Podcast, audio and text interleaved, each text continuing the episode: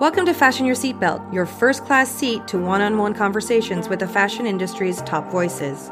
I'm Jessica Michaud, and I created this podcast to share the joy I have in getting to know all the amazing people who bring this creative, inventive, and extraordinary business to life. You'll get to hear the cadence of their voices, the sound of their laughter, and feel firsthand how passionate they are about what they do. But before we get this show on the road, I want to say a quick thank you to GPS Radar for making this episode possible. GPS Radar is the members only website where leading fashion brands and media connect. Also, I just want to remind you to leave a review. Stars are really trending right now, and it helps other very stylish listeners like yourself find the show.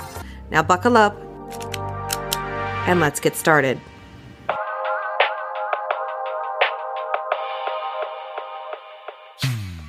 One of the things I love most about going to the Porte Ouverte press days here in Paris, which is basically when the press offices open their doors and let you get an up close and personal look at the clients they represent, is this possibility of discovering a new brand. A new brand that I think has a potential to make an impact on the industry and shape the way we wear fashion. And that is exactly what happened to me when I discovered the debut collection of the fine jewelry designer Marie Mas. She studied at the prestigious École Duperré and the IMF, the French Fashion Institute in Paris. And you probably already love her work if you took a shine to the artistic and asymmetrical jewelry that was a hallmark feature of the Dior shows during the reign of Raf Simons.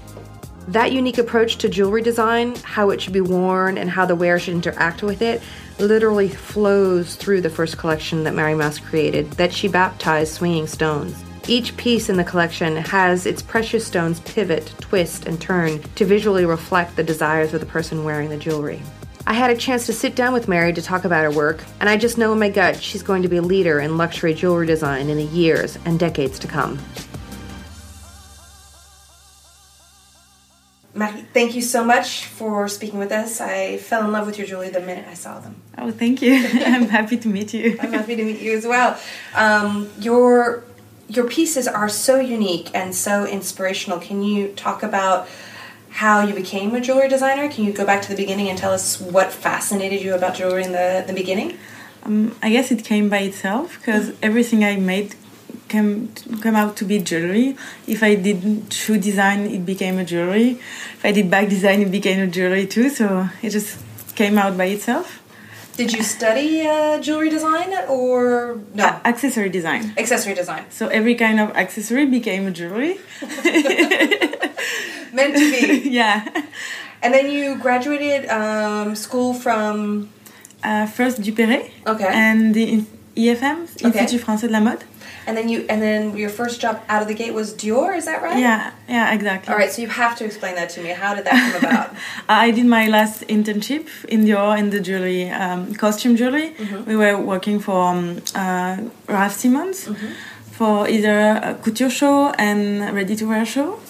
Um, and then then I stayed and then uh, so you saw Serge, Serge and, and that whole process when after Raf left, you were still there? Uh, no I, I just left one month before he left something like that so I arrived one month before after he arrived and then I left just before it was kind of funny Well, I mean, okay, so you've got to explain to me. You said what three years at Dior Yeah, then, if my three years, if my math is correct. So Dior is like the dream job. Why, after three years, you're just starting your career? I mean, what made you decide to? I'm going to go out on my own. uh, because I have so many like things that I wanted to do, Mm-hmm. and and my building my brand was also a dream, and it was like the right moment for me to do it. So I just was like, if I don't do it now, I will never do it. So I just jumped. That's that's a huge leap. I'm very impressed. Um, and then, but you were doing more costume jewelry, right, at Dior. What and what was that experience like? Did you have contact with Raf at all, or how? What was that working environment like? Uh, yeah, he was uh, giving us a brief Mm-hmm. about like he g- gives a brief to every part of the designing team. Mm-hmm. So he briefs the garments people and then the jewelry and then the bags. So he said whatever he wanted to work on, either he has idea or inspiration, and then we had to make researches and drawings and present him samples and try on the model with the garments and see if it works and all the things. And of that time with at the house, was there a particular uh, design or piece that you created that you're particularly proud of? Um, yeah, there is one, but I, I can only describe it. Yeah, that's fine. It's like an earring. It's uh, a third of the earring on one here, Mm-hmm. a, a third of a stone, and two thirds of the stone in the other here. Ah. It was the one in the show in, in New York. Okay. I, I really loved designing that, and that's something I'm very proud of. What was it about that particular design that you loved? What what made you? What makes that one stand out for you? Because it's some technical thing that I kind of love. Okay, so it's Marie Mas, or is it? But your last name is different because your email is different. I'm just this is a technical question because I want to make sure that I get that right. it's uh, like um, homage Homage, yes. to my grandmother. Her name was Mas, so Mm-hmm. I took my first name and her last name to make the brand.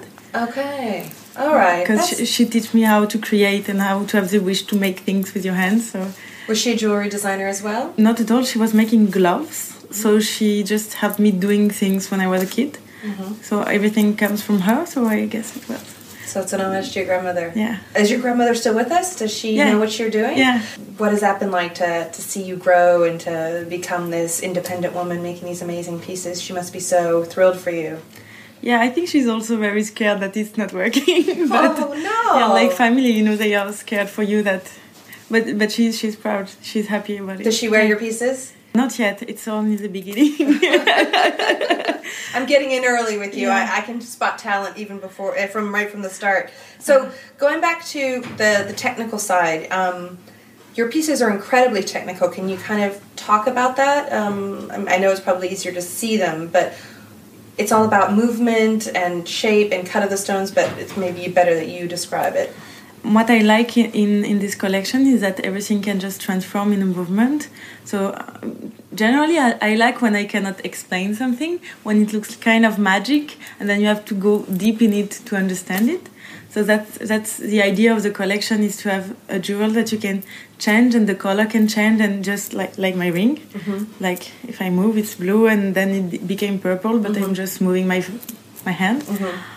And there's also the i- this idea about uh, I was in costume jewelry and I decided to move on fine jewelry and high jewelry because for me it has this aspect of um, generation that all all the best jewelry I have is from my grand grandmother.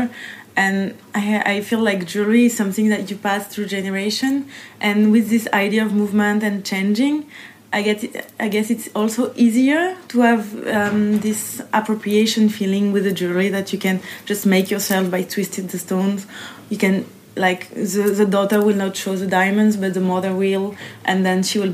One one woman will prefer the blue, and one woman will prefer the pink. Uh-huh. So that the idea is also part of the collection. Uh-huh. And then also the same woman, you could make the argument that the same woman, when she's younger, will want pink, and then Exactly. when she's married or older, and she might want to show off those diamonds or whatever, so that it, the actual the piece evolves with the the woman as well. So it goes through the generations, but it also evolves as the woman changes as well. Yeah, And the first collection is called swinging stones. Swinging Stones, and because the each stone moves, correct? How did you come up with that? I mean, that's a very technical process. The the mechanics of it all. Was that a? Have you been working on it for a long time? I guess it's uh, um, uh, when I stopped working for Dior, I, I wanted to also find myself back because when you work for a house, obviously you are used to what whatever house is expecting and her codes and the codes of the director and all. So I took a little time to just find myself again, and I think it's just um, something the next step of whatever I've been doing before. So it was it's more professional in a way, and it was more crazy before.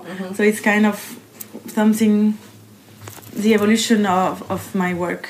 And how do you work? today. What is your what is your process? Do you are you somebody who works in the morning? Do you sketch? Do you do mood boards? How is your what's your creative process like? There is no everything is inspiring. Okay. Okay. It can it can be from a toy or anything. Well, so this is your first collection, the one that you're you're introducing yourself to the world under your own name. What uh, what was the inspiration for this? How did you come up with this idea? There is the idea of like transformation that I like, with the, the kind of wow effect when you see a piece. You see a piece and then someone touches it and then it gets alive. So it's kind of giving a spirit to an object, which sound, can sound crazy, but No, I understand. I understand. Uh, I think that definitely jewelry carries a certain soul uh, to it. What is the most treasured piece of jewelry that you have that you haven't designed? That you talked about pieces that you've gotten you from your great grandmother. Is that right? Yeah, uh, one from my great grandmother in one side of the family, Mm-hmm. and one from my grandmother in the other side of the family. There are like two rings that I adore. Mm-hmm. They are like you know something that you, when you wear it, you know that the person is with you. Mm-hmm. Kind of some spirit like that. Okay. And so, what uh, when you envisioned this um, first collection, um, when you're looking at it and you're designing it, what sort of women do you feel would be wearing it, and or or is maybe the woman that would be wearing interested in wearing your brand? Who is she? It's a tricky, question.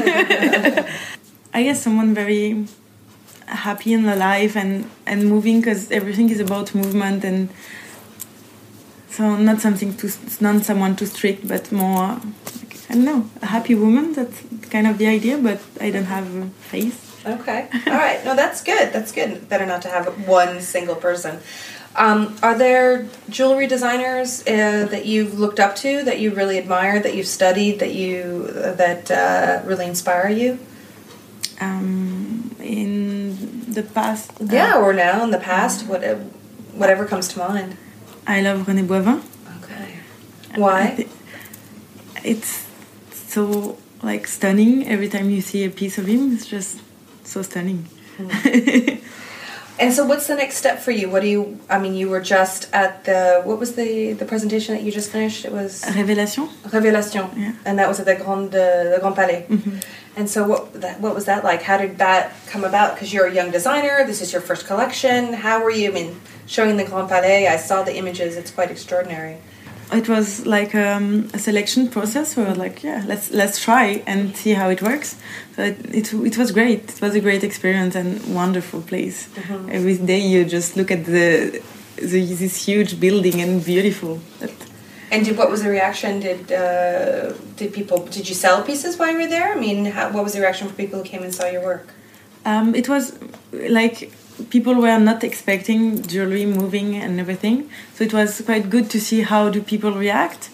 And there were a lot of professional, but more in the press side of it. Mhm. It was good to like introduce my brand and and show whatever I was working on. And Can you show me a couple of pieces? sure, The earrings I particularly love because you actually can wear them two different ways. You can flip them. Is that right? exactly. And there is a mechanism at the back, so you can just take one, put one thing back in, and take one thing back off, Mhm. out, and then you can exchange. So you can just flip them. Yeah, you can just flip them and change. So two for the price of one is what you're telling me. Exactly. Uh, that's a great argument for my husband. Okay. um, okay, so let me ask you this. So it's a brand new company. Do you have a five year plan? Have you got kind of, you know, uh, an idea of where you want to go, what you want to accomplish? I mean, what's what's the next big step for you? the next big step is to to reach the um, best selling point around the world, Mm-hmm. best shops, and and the dream is to have a, a proper shop of the brand. So. Because I think my, my jewel are very particular. If you don't see them moving, then you don't get the spirit of it. Then it looks a little bit annoying. Mm-hmm. So I think it's good to have a sh- proper shop explaining the whole image of the brand and the whole story. And and I, I'm already designing the next collection, and everything is still about movement and transformation, but in different kind of ways. Mm-hmm. So yeah, it's all about technical challenges. What is it about the technical that fascinates you so much? Do you, do you I mean, it, it almost sounds like the technical is even more important than the, the jewelry part. It's the actual fabrication and the way it sits is more interesting to you. because I don't want to make something that you've already seen a million times in the shop. I don't feel there's a point of taking all those ring- risk in building a brand if it's to just look at whatever people are doing and do the same but just changing color. Mm-hmm. There's no point. So the interesting part of it is how can you innovate in jewelry, which is something already done by a lot of people, but how can you come up with something different? That's a good challenge. Now I want to ask you. I have these fashion, these five generic fashion questions. Okay. So I know you're on the as an accessory designer of the highest level, you're kind of on the edge of it, but Um, so, what is the most treasured piece of clothing, or in your case, jewelry that you own? The ring I told you about that was my grandmother's one. What is what is it like? This ring? Um, it's funny because it's it was a pair of earrings that they get her and a sister get from um, an heritage or something, and so she get it mount on another ring. It's in the shape of kind of a flower with a flow of gold outside, and inside is um, an, the actual earring, Ah. and it's mounted on a ring. So I, I feel like it's clever, and it's another way of transforming jewelry. Oh, I see. I see the beautiful. attraction. Yeah. Okay. um, what is the one item of clothing, or I guess in your case, an item of a piece of jewelry that every woman should invest in? What if you could only invest in one piece of jewelry? What what should it be? I guess your engagement, ring, your engagement ring or wedding ring. Yeah, that Yeah. seems like a fair answer. but yeah so i'm i'm working on engagement special engagement ring so i will show you in, in a while oh, I want to see that. Um, uh, who is your favorite designer, living or dead? can it be an artist? Of course. theo jansen is a um, netherlands um, artist. He's making those Strandbeest. Um, he was he was an engineer at the beginning and then he gets into art and sculpture. It's pieces of art and alive sculpture in the same time. They are walking on the sand and just with the wind they can walk by themselves I've seen those. Those are extraordinary. Yeah, yeah, yeah. Oh, those are totally I'm in love alley. with this guy. I feel like it's so impressive to do that. Yeah, I've Yeah. seen those. Those are fantastic. I can't believe I've seen those. What is the one fashion trend that you will never follow? What is the one, or the jewelry trend? I guess. I'll never follow. No idea. That one doesn't do anything for you. Okay. Sorry. Um, what do you love most about fashion, or I guess in your case, what do you love most about jewelry? Mm, that is, it's timeless. Mm-hmm. It still can be contemporary, but it's something timeless that you'll never get rid of. Mm-hmm. Okay. Perfect. I love that. All right. Anything else you have to show me? Any other jewelry? No? A lot of jewelry to show Yeah, you. yeah, yeah. Okay, okay, okay. Jewelry. Thank you so much for taking the time to speak with me because I know in a few years I won't ever be able to get you even on the phone. Don't want to miss an episode of Fashion Your Seatbelt? No problem. Just go to iTunes or wherever you download your podcasts and click on the subscribe button. Then every new episode will drop into your feed automatically. No fuss, no muss. Fashion Your Seatbelt is made possible thanks to the wonderful people at Launchmetrics, the software company that is powering the fashion industry, and GPS Radar, the members only website where leading fashion brands and media connect in style. I am a member of GPS Radar, and I can tell you, as a journalist, it has made my work life run much more smoothly. Believe me, I know. I'm Jessica Michaud.